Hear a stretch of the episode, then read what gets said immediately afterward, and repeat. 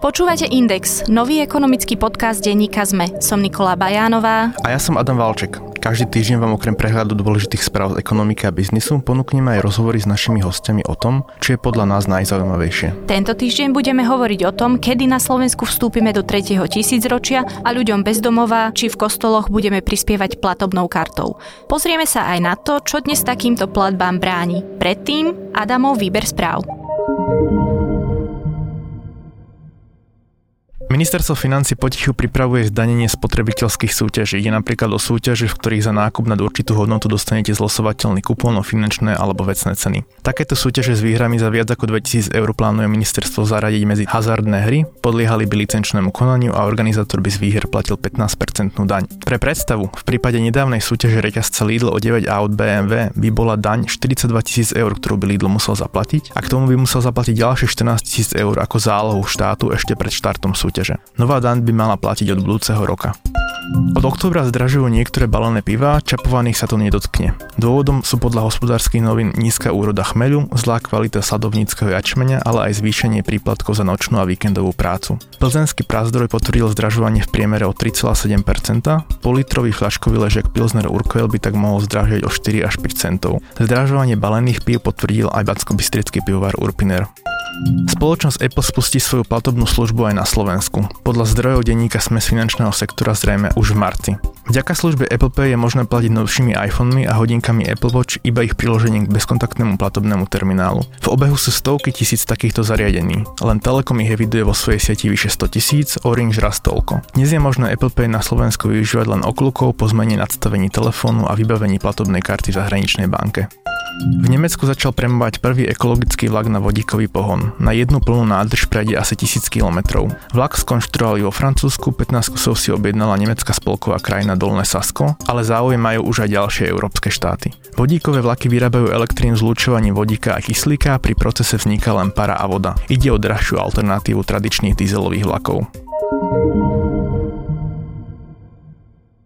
V dnešnej časti podcastu Index sme sa chceli pôvodne venovať výlučne otázke bezhotovostných platieb v kostoloch a pre ľudí bez domova. S nápadom prišiel Adam a aj keď to znelo skôr ako pasáž z Blade Runnera, mal pre výber témy celkom dobrý dôvod. Čiže Adam, prečo si sa chcel venovať tejto téme? V poslednom čase veľmi často uh, sa mi stáva na ulici, že si neviem kúpiť uh, notabene alebo prispieť ľuďom uh, bez domova iba z toho dôvodu, že nemám pri sebe žiadnu hotovosť takmer v peňaženke nosím uh, výhradne len platobné karty a dokonca nedávno aj zamestnávateľ uh, zamenil papierové gastrače za elektronický gastrolístok. Tak ma v podstate zaujímalo, že kedy to bude možné, keďže častokrát sa mi stáva aj taká zahambujúca situácia, že ja by som tomu človeku veľmi rád prispel, ale jednoducho sa nedá.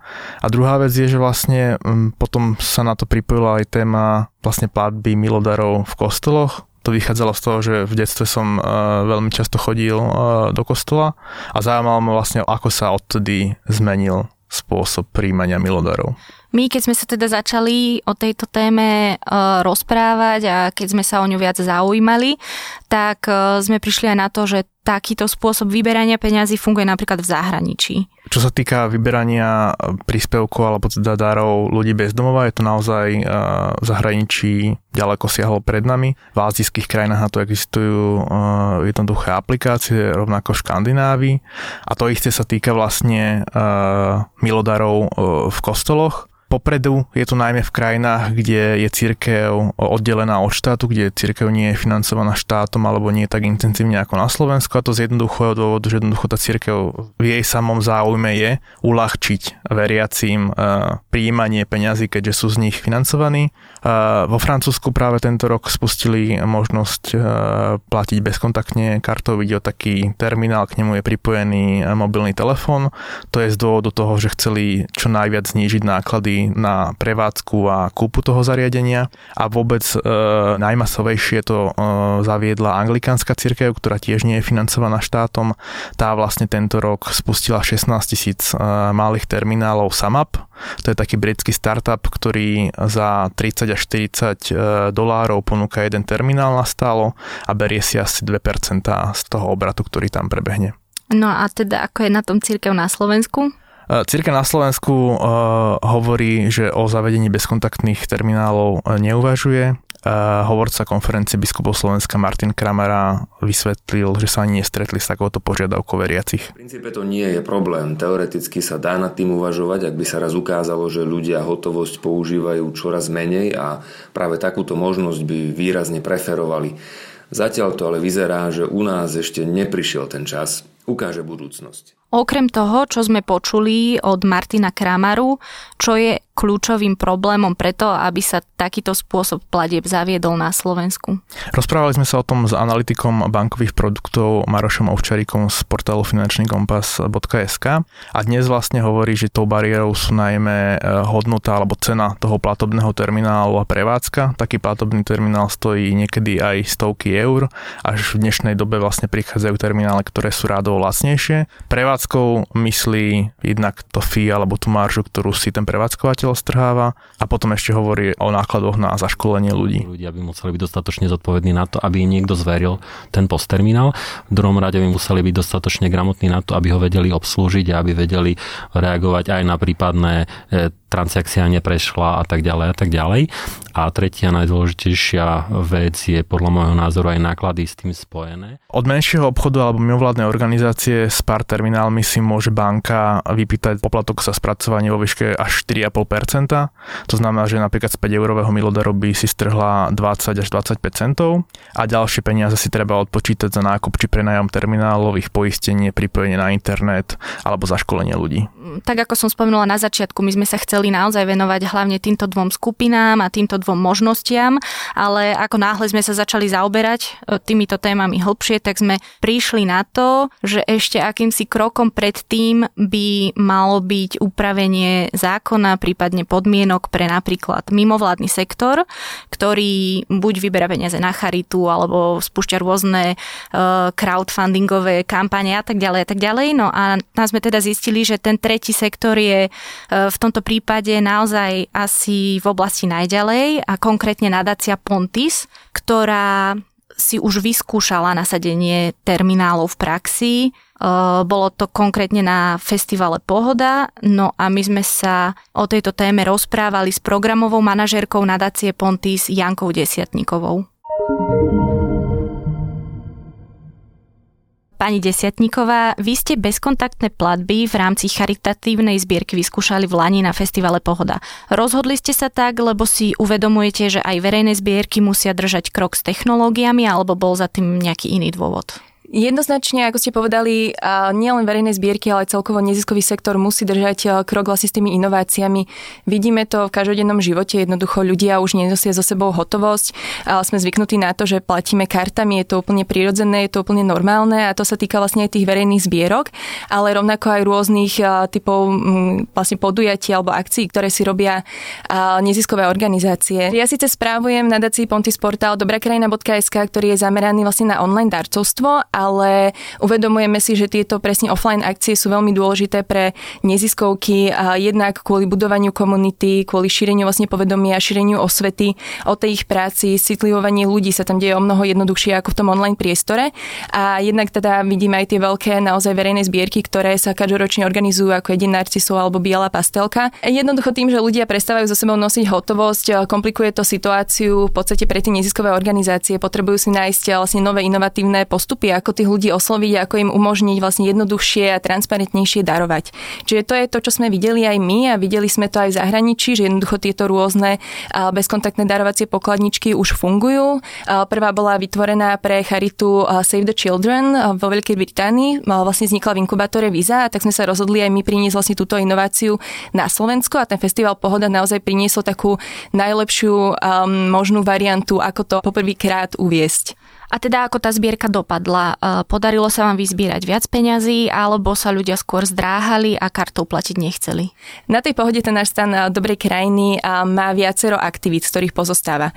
Čiže je to jednak teda kaviareň, predaj kávy, kde si ľudia mohli zakúpiť nejaké maličkosti, koláčiky a podobne. Je to jednak dobrý obchod, čo je vlastne náš charitatívny obchod, ktorý bežne funguje na portáli Saša.sk. A sú to vlastne rôzne aktivity. To bola virtuálna realita a fotokútik. V každej z týchto aktivít sme mali možnosť platiť aj kartou a takisto možnosť vlastne prispieť aj do štandardnej zbierkovej pokladničky. A vo všeobecnosti sa vyzbieralo peniazy viac ako minulý rok, ono záviselo to od tých jednotlivých stanovišť. A najväčší náraz sme vďaka kartám videli práve v tom dobrom obchode, kde sa naozaj predávajú nejaké reálne výrobky neziskových organizácií alebo predmety, s ktorými oni prichádzajú na trh a tam bol ten náraz naozaj až o 60% v porovnaní s minulým rokom. Čiže význam to naozaj málo a čo sa týka tých samotných darovacích boxov, tak tie pokladničky zatiaľ stále prevážovali nad tým darovaním bezkontaktnou kartou, ale nemôžem povedať, že by sa ľudia zdráhali práve skôr uvítali tú možnosť e, zaplatiť aj kartou. A aký e, z pohľadu výnosu cez tie pokladničky, aký podiel mali kartové transakcie? Na tých stanovištiach um, sa vyzbieralo cez tie vlastne bezkontaktné kasičky viac ako do tých uh, klasických zbierkových pokladničiek, ale celkovo, keďže ten stan je trošku koncipovaný ináč, uh, to bolo ak samozrejme menšie percento. Lebo väčšinou tam ľudia chodia na tú kávu alebo do toho dobrého obchodu a tak ďalej, čiže skôr takto by som to povedala. K praktickým veciam nebolo to organizačne náročné a príliš nákladné, lebo keď si zoberieme tie klasické, tie možno našim poslucháčom oveľa známejšie verejné zbierky, tak mať nejakú papierovú zapečatenú e, škatulu a do nej hádzať peniaze je určite oveľa lacnejšie. Že či sa to skrátka oplatilo? Ja si myslím, že sa to určite oplatilo, už len kvôli tomu, že teda prinášať inovácie je veľmi dôležité. A my sme mali vlastne partnerov na vytvorenie týchto charitatívnych pokladničiek bezhotovostných, ktorí nám vlastne pomohli s celým vývojom a s celým nastavením, a čiže nebola to technológia, ktorú by sme my nejako priamo platili a takisto ani sme neplatili nejaký prenájom. Vlastne spoločnosť Visa nám to dala v rámci nejakých svojich CSR aktivít. Čiže pre nás to bolo určite plus. Čo bolo také možno trošku náročnejšie, bola tá celá komunikácia, ktorá za tým vlastne prebiehala, keďže to bolo poprvýkrát na Slovensku. A ten vývoj teda tiež trval nejakú dobu, vchádzajú do toho vlastne viacerí partnery, nielen spoločnosť Visa ako kartová spoločnosť, ale aj napríklad spracovateľia platieb, ako je Global Payments, banka a podobne. Čiže tých partnerov je tam viac a tá komunikácia je naozaj nejakým tým vkladom do toho. Ale práve vďaka tomu, že tie firmy sú ochotné naozaj posúvať dopredu aj ten neziskový sektor, nie je to finančne až tak náročná alternatíva. Použili ste bezkontaktné platby vo verejných zbierkach a inde ako na pohode? Samozrejme, snažíme sa tieto bezkontaktné platby vlastne prinášať na každú offline akciu, na ktorú ideme. A bolo to v rámci konferencie Deň bez hotovosti, kde sme mali teda aj prezentáciu o tom, že aj neziskový sektor teda má čo povedať do týchto inovácií a je tam obrovský potenciál. A takisto sme ich mali aj na CSR samite, kde zasa boli skôr firmy. A na každej jednej vlastne aj predajnej akcii, na ktorú chodíme s dobrým obchodom, tak vždy si zapožičiavame minimálne plat platobný terminál, alebo jednoducho videli sme to aj na pohode a vidíme aj v denodennej praxi, že ak máme k dispozícii nejakú vlastne bezkontaktnú možnosť alebo tá bezhotovostnú možnosť platby, ten výnos z tej zbierky je o mnoho vyšší. Prečo nie sú potom takéto terminály vo verejných zbierkach bežné? Bráni tomu niečo v zákone, alebo je to vyslovene len o tom, že to je príliš drahé? A ja si skôr myslím, že neziskové organizácie si skôr ešte nejakým spôsobom nezvykli takéto inovácie si zabezpečovať na svoje akcie. Je to otázka naozaj si myslím, že veľmi krátkeho času, kedy sa to stane aj na Slovensku a kedy je veľké organizácie ako Liga proti rakovine a budú už mať k dispozícii tieto bezhotovostné vlastne darcovské pokladničky. Čo sa týka samotného zákona o verejných zbierkach, on bol vytvorený vlastne v roku 2014, kedy sa ešte nerátalo s možnosťou vlastne takýchto pokladničiek, čiže vlastne zákon ani túto možnosť ako keby nezahrňa. A či je to naozaj téma na diskusiu a na inováciu vlastne legislatívy v tomto smere. A nemyslím si, že ale to priamo bráni tomu, aby vlastne organizácie sa do tejto možnosti pustili. Skôr je to len otázka toho nájsť správnych partnerov a dostať to viac do povedomia ľudí a začať túto možnosť reálne pomaly uvádzať aj na slovenský trh tam podľa mňa prekážka bude aj v tom, že vlastne váš projekt je pomerne malý oproti napríklad zbierke Ligy proti rakovine. A pri veľkých projektoch podľa mňa budú, ak by sa to maslovo rozšírilo, čo predpokladám, že sa v najbližších rokoch stane, podľa mňa aj tá ochota firiem uh, ísť do toho štádiu CSR, teda nejakej spoločenskej zodpovednosti bude menšia. Treba si priznať, že to je biznis aj pre tie firmy. A požičať niekoľko stoviek terminálov uh, ľuďom z Ligy proti rakovine a ešte im odpúšťať aj spracovateľské poplatky, tá motivácia už bude nižšia. Čiže podľa mňa aj veľké zbierky do toho sa nepúšťajú aj z dôvodu, že musia hľadať partnerov a viesť normálne obchodné rokovania e, nie v metóde, že ja chcem odpustenie, ale ja chcem skôr zníženie. Čiže myslím si, že pri veľkých zbierkach e, sa bude veľmi ťažko hľadať partner, ktorý úplne odpustí nejaké poplatky alebo náklady. A tu je dôležité potom spomenúť, že v súčasnom zákone je napísané, že tie náklady na zbierku nemôžu presiahnuť 25%, takže vlastne... Je to taký začarovaný kruh vlastne. Tak akože ja k tomu len dodám, že v podstate spoločnosť Visa takisto má momentálne k dispozícii len dva takéto boxy, ktoré boli vlastne vyrobené pre nás na pohodu. Čiže dva boxy pre Ligu proti rakovine na deň narcisov je veľmi malé množstvo samozrejme. Čiže bude to presne otázka na to, ako sa k tomu tie neziskové organizácie postavia, ako sa k tomu postavia zase títo firmní partnery a či je možné vlastne to na Slovensku rozšíriť. Ale vzhľadom na to, že v zahraničí to funguje a funguje to aj vo veľkom, si nemyslím, že by to nemohlo fungovať aj u nás, samozrejme, ale je to otázka budúcnosti a ako ste povedali presne nejakých rokovaní s firmami. A teda aká je cena takéhoto jedného terminálu, ktorý napríklad pre vás vyvíjala víza? My sme ani nemali úplne interné informácie o tom, že koľko stál samotný ten vývoj technológie, aká bola cena tej pokladničky. Bola naozaj dosť vysoká. Akože, čo týka týchto vyslovene charity boxov, čiže týchto bezhotovostných pokladničiek, oni majú v sebe zabudovanú veľmi špeciálnu technológiu, ktorá je naozaj veľmi drahá. Existuje vlastne aj lacnejšia alternatíva, to sú vlastne tzv. darcovské terminály. A tieto terminály vlastne vyzerajú ako štandardný platovný terminál v obchode, a že sú mu veľmi blízke, čiže aj tá technológia vlastne nie je natoľko inovatívna v podstate ako tieto bezhotovostné pokladničky, ale sú vlastne trošku viac prispôsobené tým potrebám neziskoviek, že napríklad teda namiesto klasického dokladu o zaplatení vám vyjde poďakovanie, tá grafika je trošku väčšia, trošku výraznejšia, evokuje vlastne naozaj, že nie je štandardnú platovnú transakciu, ale skôr nejaký dar a nejakú formu príspevku. Čiže to je zatiaľ tá alternatíva, ktorá by mohla byť teoreticky použiteľnejšia, aj keď tieto bezkontaktné pokladničky majú samozrejme svoje výhody a vyzerajú o mnoho priateľnejšie, sú o mnoho jednoduchšie na použitie. Tá hodnota toho terminálu sa pohybuje vlastne od 50 e, eur vyššie. Nie je neobvykle, že terminál stojí okolo 300 eur repasovaný a vlastne v cudzine zo správ vidieť, že vlastne pre charity alebo pre tretí sektor je práve hodnota toho terminálu jedna z najväčších prekážok e, pri nasadzovaní bezkontaktných platieb. Dôvodu ani je tak toho, že by si ich museli zabezpečovať, teda e, hľadať 300 eur pre každého človeka, ktorý pre nich chodí zbierať, ale ak im nejaká firma odpustí ten nájom, tak uh, treba vybrať tých ľudí, ktorí to vedia mhm. obsluhovať, ktorí vám to nerozbijú a poistiť si tie terminál. V momente, keď vy máte v teréne, ja neviem, 2000 terminálov, čo pri veľkých celonárodných zmierkach e, môže byť úplne uh, bežné, tak ten partner požaduje nejaké poistenie. A znova sa dostávame k tomu, čo si povedala ty, že vlastne náklady na zbierku podľa zákona nemôžu presiahnuť určité percento z výnosu a toto všetko, čiže nájom, poistenie, zaškolenie tých ľudí by sa do toho rátalo. A okrem toho musíme spomenúť určite aj to, že pokiaľ vy vykážete tieto financie z takejto zbierky ministerstvu vnútra, tak si môžete byť takmer 100% istí, že to sú naozaj všetky peniaze, ktoré ste vyzbierali. Pretože asi v bežných zbierkach, ktoré dnes máme, to tak úplne nie je. Je veľmi ťažké povedať, či to tak je alebo nie. Samozrejme, vstupuje tam ľudský faktor. Um, zákon samozrejme určuje mať uh, tie pokladničky, či už sú stacionárne alebo prenosné, zabezpečené proti otvoreniu, prepočítavajú ich vždy minimálne dvaja ľudia, ktorí musia spísať zápisnicu a tak ďalej. Čiže v zákone je to ošetrené a ja si myslím, že naozaj absolútna drvia väčšina organizácií, ktoré využívajú uh, verejnú zbierku, že už len do toho išli, lebo samotná tá verejná zbierka samozrejme predstavuje aj pre tú organizáciu nejaký záväzok a aj administratívnu záťaž, tak už si nedovolí dovolia naozaj zneužiť túto verejnú zbierku.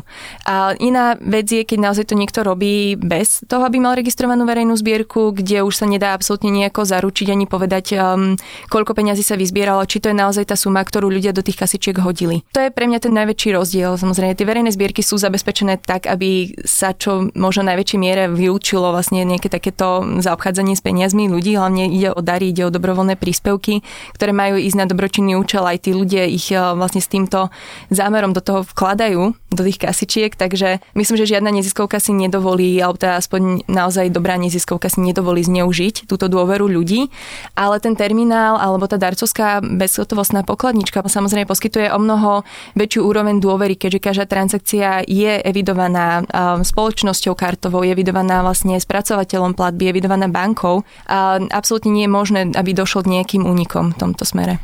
Áno, no ja som to myslela skôr o tých pochybnejších možno organizáciách, ktoré vieme, že bohužiaľ naozaj fungujú alebo existujú. A vlastne napríklad v roku 2014 sa aj z tohto dôvodu vlastne písal zákon, ale teda vidíme, že nie je úplne asi dostačujúci. Myslíte si, že je teraz nejaký čas na ďalšiu, ja neviem, novelizáciu alebo úplne nový zákon?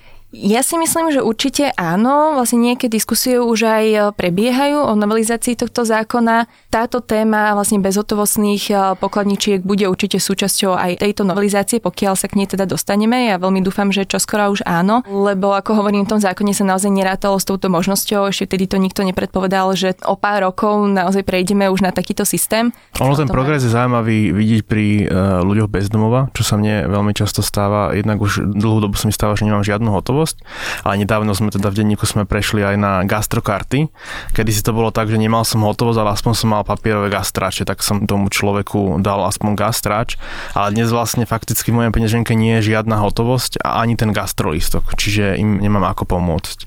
A ten progres bol vlastne ako keby v priebehu posledných dvoch rokov. No jednoznačne súhlasím, moja peňaženka vyzerá úplne rovnako, akože väčšinou je naozaj prázdna a už len keď si chcem kúpiť to notabene na ulici, tak veľakrát musím rozmýšľať, či vôbec mám so sebou nejaké peniaze. Aj celkovo pri tých verejných zbierkach už len eh, ten fakt, že treba mať stále so sebou nejaké aj drobné, možno na rozmienenie a podobne, spracovanie vlastne tých peňazí, eh, spisovanie zápisníc, skladanie na účet a tak ďalej. To sú všetko vlastne práce, ktoré ten terminál nevyžaduje vyslovene. Čiže určite je to budúcnosť a určite by bolo dobré, keby sa to čím skôr rozšírilo aj práve v tejto tematike ľudí bez domova zaujímavá, má to obrovské využitie. Asi to bude ešte chvíľočku trvať u nás. Povedali sme si toho veľa. E, na jednej strane zaznelo, že to má svoje určite nespochybniteľné výhody a na druhej strane, ako Adam správne podotkol, asi by to možno, že v budúcnosti už ani pre tie firmy, ktoré by boli teraz ochotné to povedzme zafinancovať, nebolo atraktívne.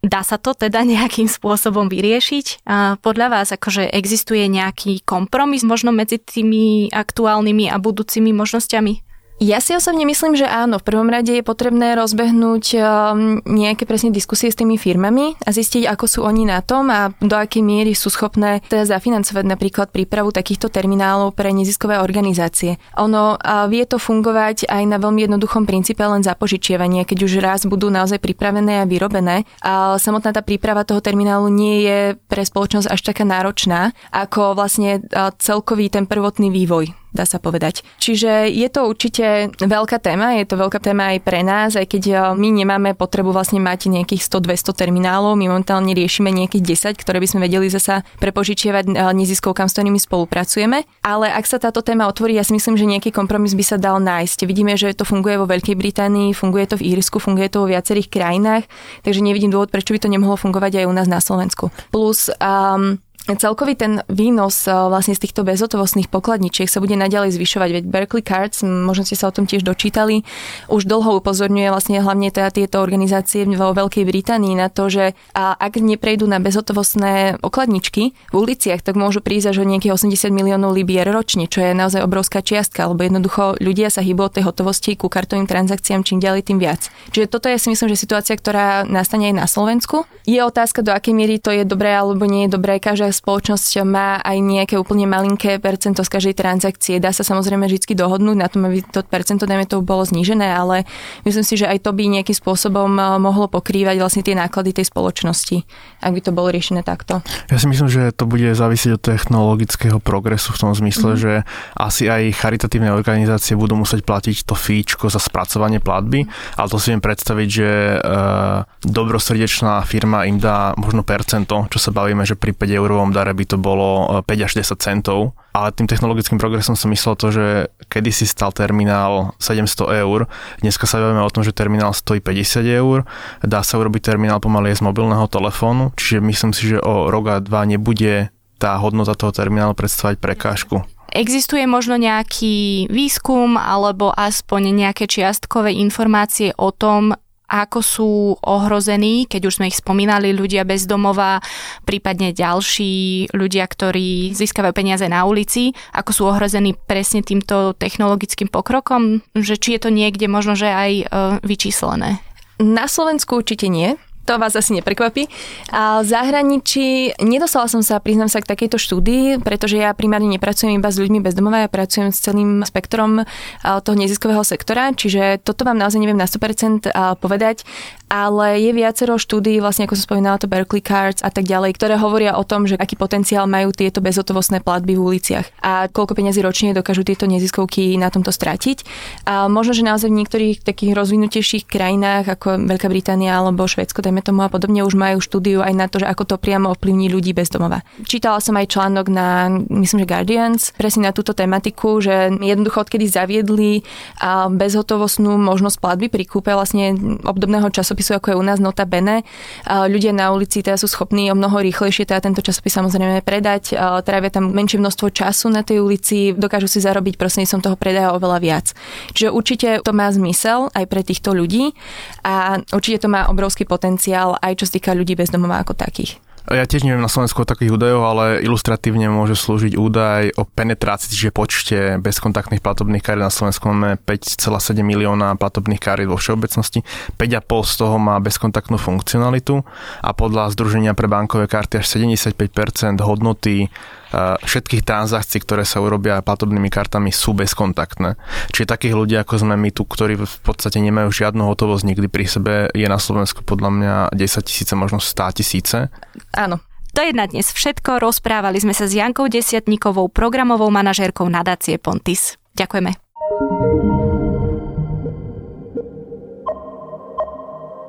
Podcast Index vychádza každý týždeň vo štvrtok. Prihláste sa na jeho odoberanie vo svojej podcastovej mobilnej aplikácii na platformách Google Podcasty alebo Apple Podcasty. Všetky diely, ako aj odkazy na témy, o ktorých hovoríme, nájdete na adrese sme.sk lomka index. Ak sa vám podcast páči, ohodnoťte ho na iTunes. Ak nám chcete poslať pripomienku, môžete sa pridať do podcastového klubu Sme na Facebooku alebo nám napísať e-mail na adresu index.sme.sk. Na tvorbe podcastu Index sa podielal Matej Ohrablo a Tomáš Rybár. Moje meno je Nikola Bajánová. Ja som Adam Valček. Ďakujeme.